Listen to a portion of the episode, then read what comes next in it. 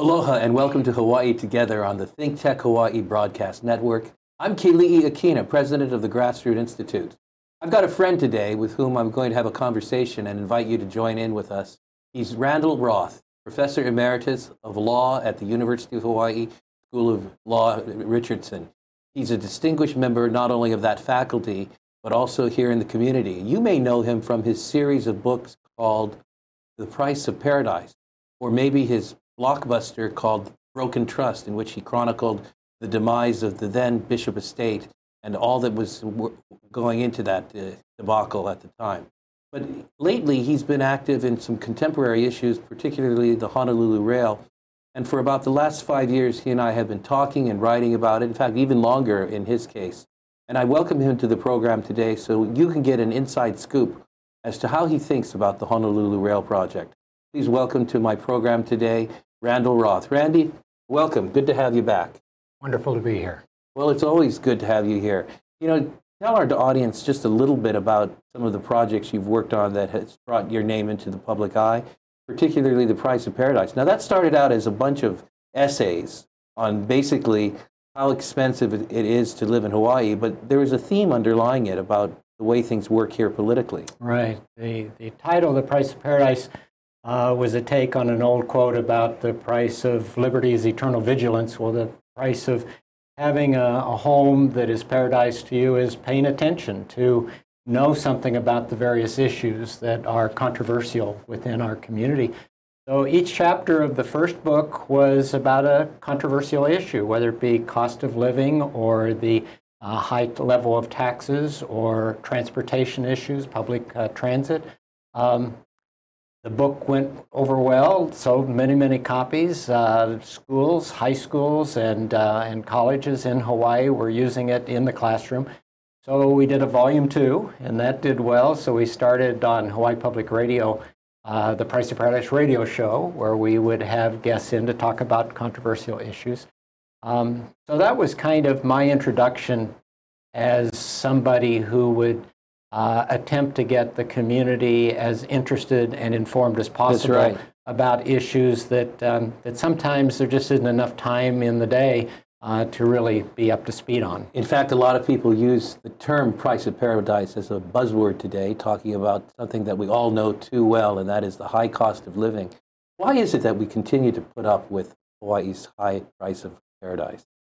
Well, there, there's a, a, long answer to why things cost as much as they do. Well, give me um, the short one because we're going to get to the rail soon. Uh, the short one, well, you've talked about the Jones Act uh, a lot, and we're obviously in yes. a very isolated sort of place. Uh, but part of it is that we don't have competition in the political realm. And so our politics, uh, quite frankly, don't work uh, as well here as they would if we had a little bit of, of competition. I, I wrote a piece for Honolulu Magazine one time um, talking about whether politics in Hawaii was broken, and the short answer is yes. And I think that's related to rail, how rail got as messed up as it is and why it doesn't work any better than it does. And I think that's related to another issue that I was involved in 20 years ago with with uh, four others, I co-authored a piece in the newspaper called "The Broken Trust." That's essay. right. In fact, I'm going to ask you a little bit about that, if if I can. Uh, that deals with an institution which is so important here in the state of Hawaii, our largest private landholder, and my alma mater, the Kamehameha Schools. And for all the good it's doing today and has always done since its inception, you helped the public to understand that there was a side of it that needed reform. And that became the book Broken Trust, which you co authored with uh, Judge Sam King. Right. Tell right. us just a little bit about that. And, and didn't it really uh, lift you up to national prominence in the area of estate uh, and, and trust law?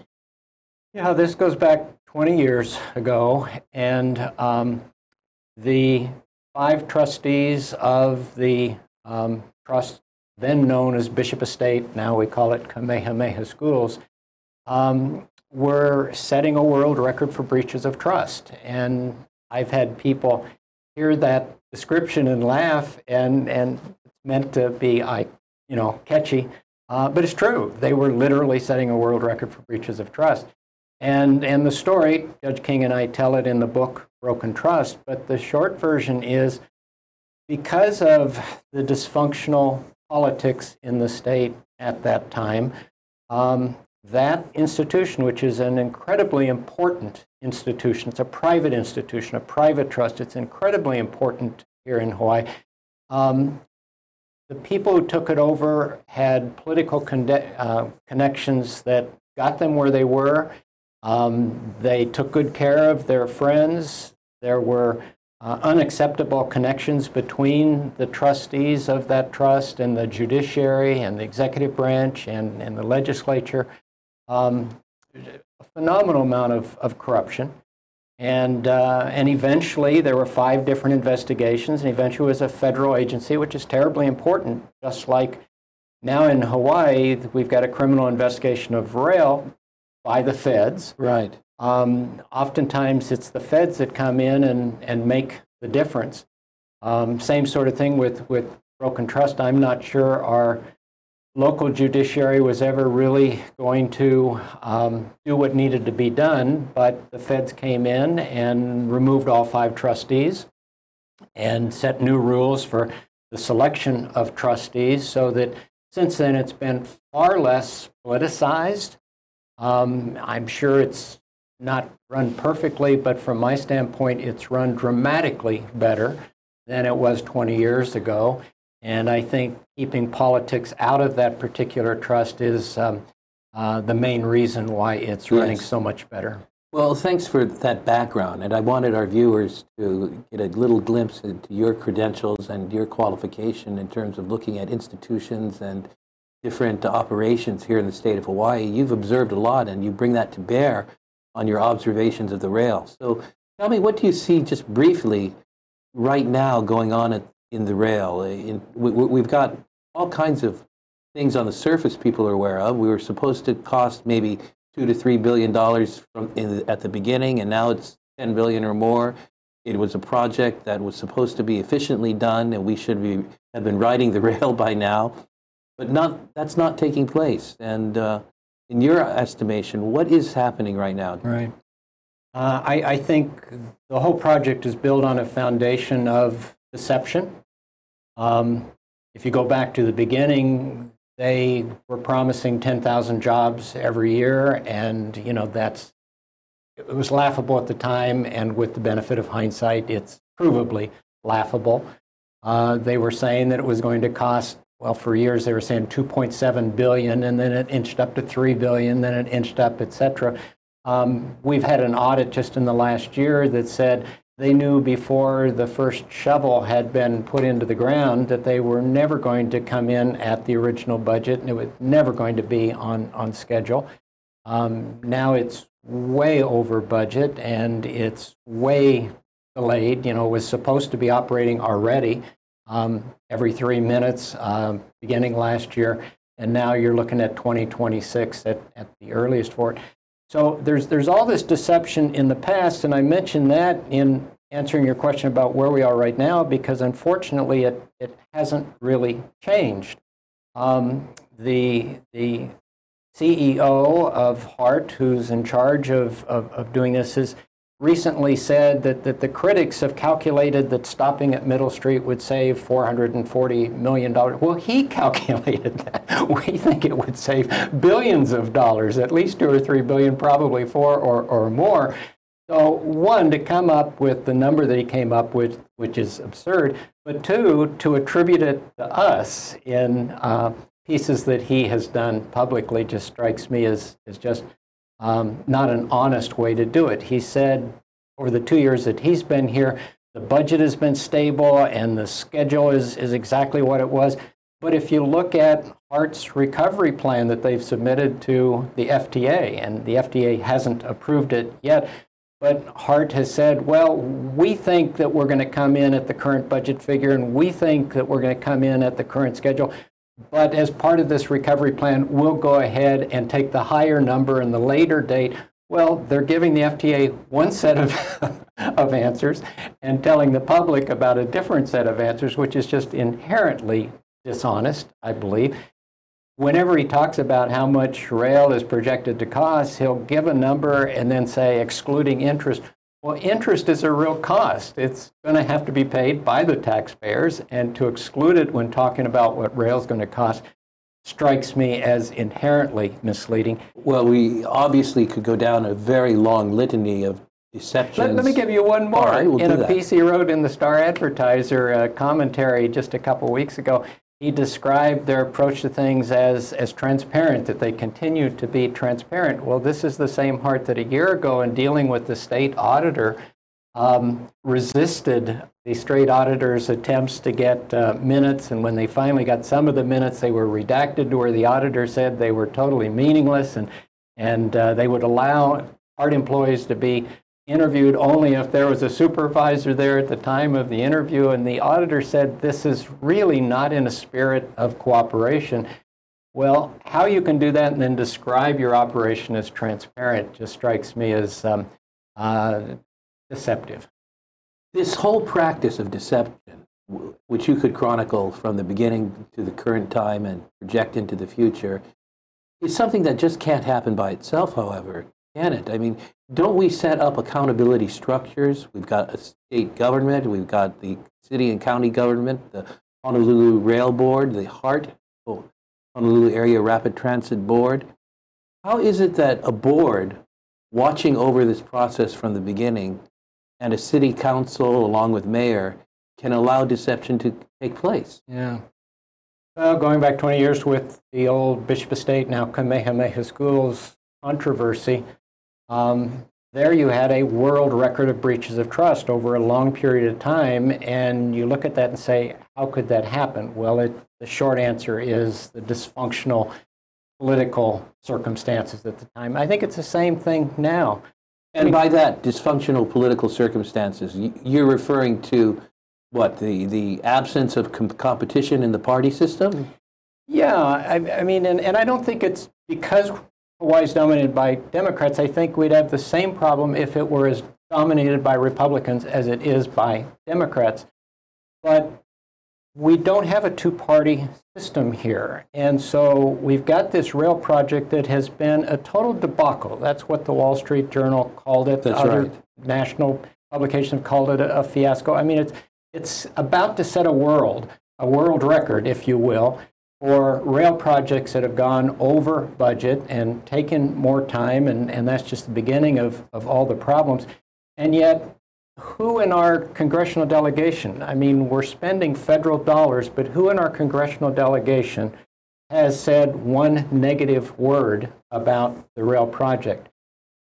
What can you recall of the governor saying a negative word about the rail project? And the point is, if there were fingerprints of the other political party on that project, then it would get some scrutiny. There would be some accountability.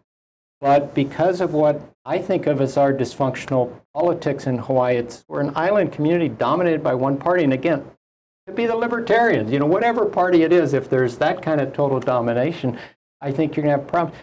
Think about it for a minute. I've explained to people outside Hawaii that we've got a recent police chief who has been indicted. Well, you know, before we go on, I'm going to ask you to hold that because we're going to take a quick break, Randy, and then we'll come back and talk Okay. about what you're hinting at, and that is the culture of transparency or lack of transparency in our state.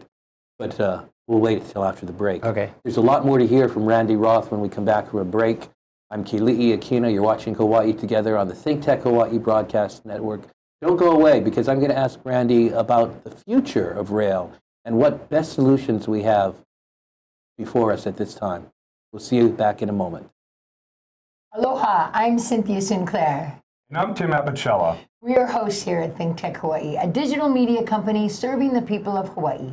We provide a video platform for citizen journalists to raise public awareness in Hawaii. We are a Hawaii nonprofit that depends on the generosity of its supporters to keep on going. We'd be grateful if you go to thinktechhawaii.com and make a donation to support us now. Thanks, Thanks so so much.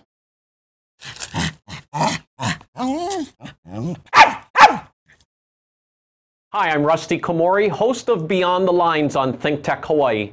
My show is based on my book, also titled Beyond the Lines, and it's about creating a superior culture of excellence, leadership, and finding greatness. I interview guests who are successful in business, sports, and life, which is sure to inspire you in finding your greatness. Join me every Monday as we go beyond the lines at 11 a.m. Aloha.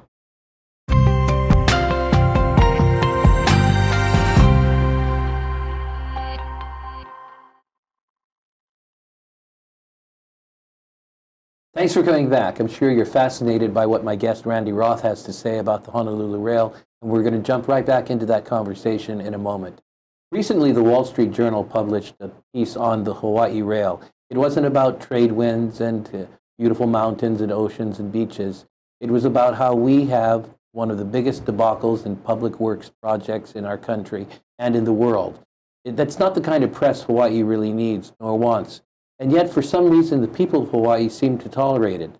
I'm going to ask Randy why he thinks that is in just a moment. But first, we'll resume with a story you were telling about many examples of a lack of transparency and dishonesty taking place in our world here, our political and our civic world. There is a political culture um, that I think includes a lack of accountability, a lack of, of transparency, uh, a lack of what I'd call political competition, and the indicators that it's a dysfunctional situation.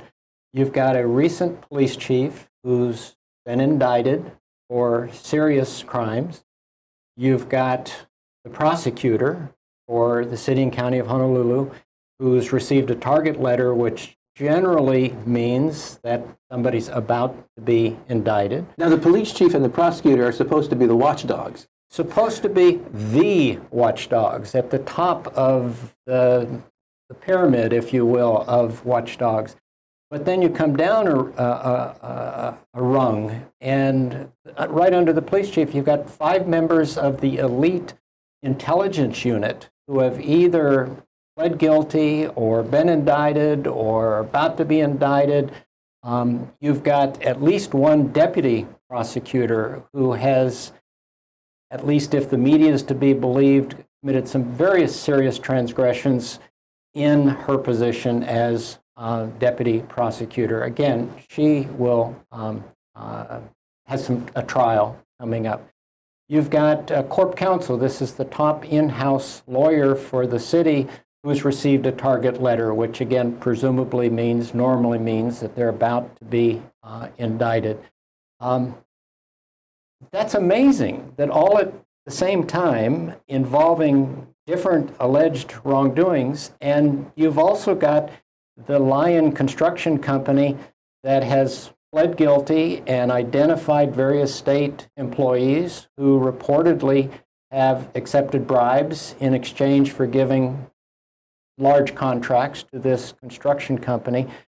And you've got this, I think it's going to be 10 to 13 billion dollar rail project that is currently under criminal investigation by the FBI.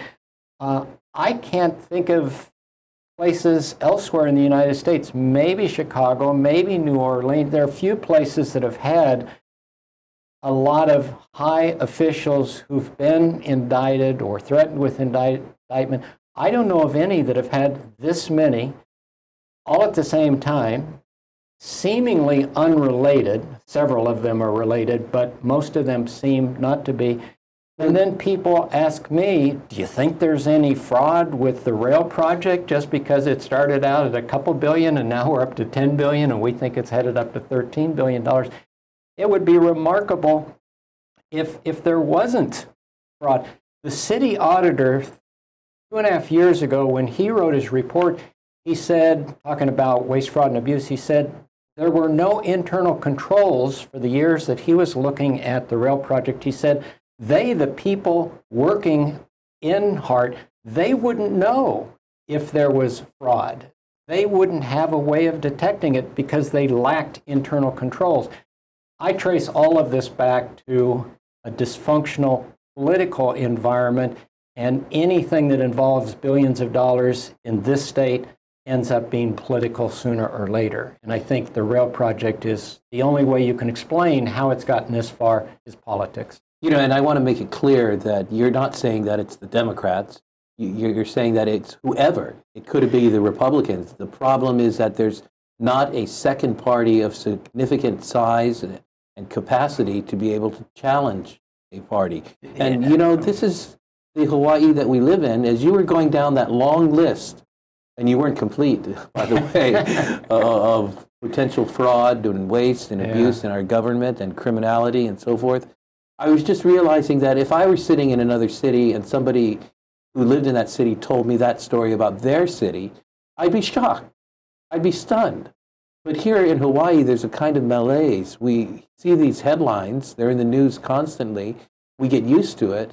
Why do you think it is that the people tolerate this in Hawaii? Well, for starters, why wouldn't a member of our congressional delegation say something about what appears to be an amazing level, scope of, of corruption in this? Why wouldn't they be saying something about that? They say a lot about Trump and, and what's going on in Washington, D.C.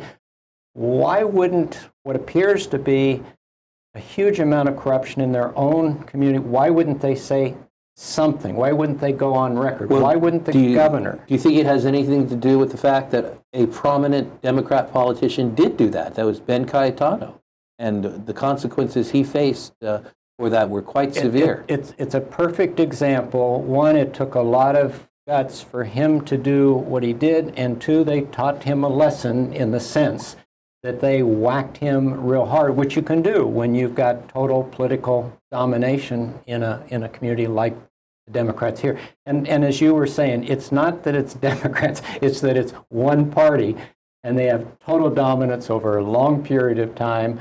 Uh, it could just as easily be Republicans or Libertarians or Greens or some other group. It just happens in this case to be Democrats. You mentioned earlier that the capacity to look out for fraud, waste, and abuse isn't present in this, the rail system. Could you elaborate a bit on that? Well, that was I mean, the- I, I thought there have to be checks and balances. There are audits Yeah. galore. There are financial audits. There are federal compliance audits. And, and there's the state legislative audit. There's city and county audits. Uh, uh, there's a board that watches over the operations of the administration. So how is it that we don't have the capacity with which to really ferret out fraud, waste, and abuse? Yeah, well, there have been some terrific audits. The city auditor, Edwin Young, did a terrific job and, among other things, pointed out the absence of internal controls that, that HART wouldn't itself at that time know whether there was uh, waste, fraud, or, or abuse. Uh, Les Kondo, the, the state auditor, just uh, beginning this year has issued, I think it's the first three of Three four the four. installments that, uh, that he's going to, to issue.